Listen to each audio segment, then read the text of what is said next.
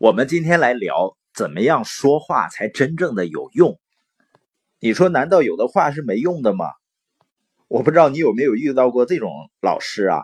他在课堂上讲了半天，然后学生呢也噔噔噔记了很多笔记，回去以后呢就全都忘光了。那在公司呢，领导告诉大家未来公司的新政策啊、新观念啊，然后员工就鼓掌啊、点头啊、同意啊，回去以后呢，开开心心的继续执行旧政策。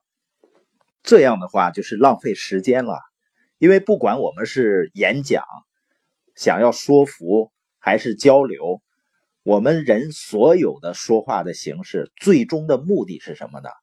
就是把自己脑子里想的东西传递到别人的脑子里啊。如果你说了，别人能够立刻采取行动，我认为这是达到了说话的最高境界了。我们有一个书友啊，叫金杰，他在天津研讨会上呢做了一个很短的分享。我们并没有提前通知他，因为我最喜欢听到那种最真实的、发自内心的感受。当然呢，前一天晚上我们交流的时候，我也听过他的分享，对他的分享呢，心里还是有底，还是有信心的。那当时他就谈到呢，他一直都是非常喜欢学习的，也看了很多书，但是看了这么多书呢，并没给自己带来太多的改变。所以呢，也听了很多课程。那一提到名字呢，那都在中国是如雷贯耳，都是大名鼎鼎的、想当然的这些演说家。他说呢，那些课程呢听了非常好，也感觉非常有道理。但是呢，可能因为人家是高端的这个教育嘛，所以有的呢听起来还不是很懂，或者是呢不容易去落实到行动上。那他听了我们的播音呢，就感觉非常非常有帮助，能够给他带来一些改变。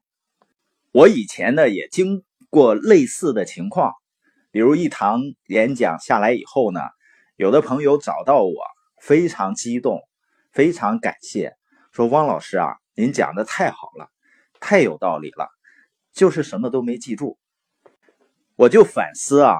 我说我来这讲话的目的不是为了让你觉得我讲的话有道理的，也不是为了让你觉得我很有水平，你看都能说一堆你听不懂的话。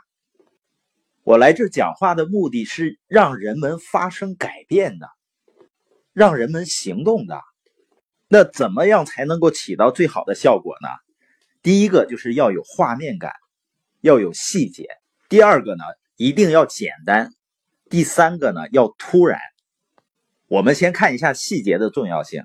那在美国呢，有那种模拟法庭，他们呢做一个测试，就是测试证人的证词对于陪审团的影响。他们用了两个版本，这两个版本啊，只是有很小的差别，就是很小的细节的差别，就是一个双亲争取抚养权的官司。就父母都想要这个孩子，妈妈呢想要在证词上表达她有多么爱孩子，然后呢让陪审团看你能不能感受到。有两个版本，那第一个版本呢，妈妈说啊，我非常爱我的小孩，我每天晚上呢，因为孩子年纪还小，我都在帮孩子一起刷牙，陪着他一起刷牙，这是第一个证词。那第二个版本的证词呢，跟第一个几乎是一模一样，只是改了一个细节。这个妈妈呢非常爱小孩，她每天晚上都会拿着米老鼠的牙刷陪着小孩子一起刷牙，只有一个小小的差别是吧？就是加了一个米老鼠的牙刷。可是陪审团对于这个妈妈印象的评价却有了非常大的不同。为什么呢？咱想想。妈妈晚上帮小孩子刷牙，跟拿着一个米老鼠的牙刷，那后面是有画面的。拿着一个米老鼠的牙刷在刷的时候，你能不能感觉到那个小孩子很快乐的表情？你会能够感觉到那样的氛围？那是个什么样的情境呢？妈妈的姿势啊，这个就会让你额外增加可信度。那同样呢，反过来就是现在的证词呢是要表达妈妈不关心这个小孩子，同样是两个版本。第一个版本的证词呢是说，有一次小孩呢在学校摔伤了，妈妈都没出现，是护士阿姨呢帮小孩涂药啊，红药水打翻了，滴在护士阿姨的裙子上。第二个版本呢是抹去细节，单纯的说有一次小孩子摔伤了，妈妈没有出现。是护士阿姨涂的药，那这两种让你觉得哪一种对妈妈的感觉比较负面呢？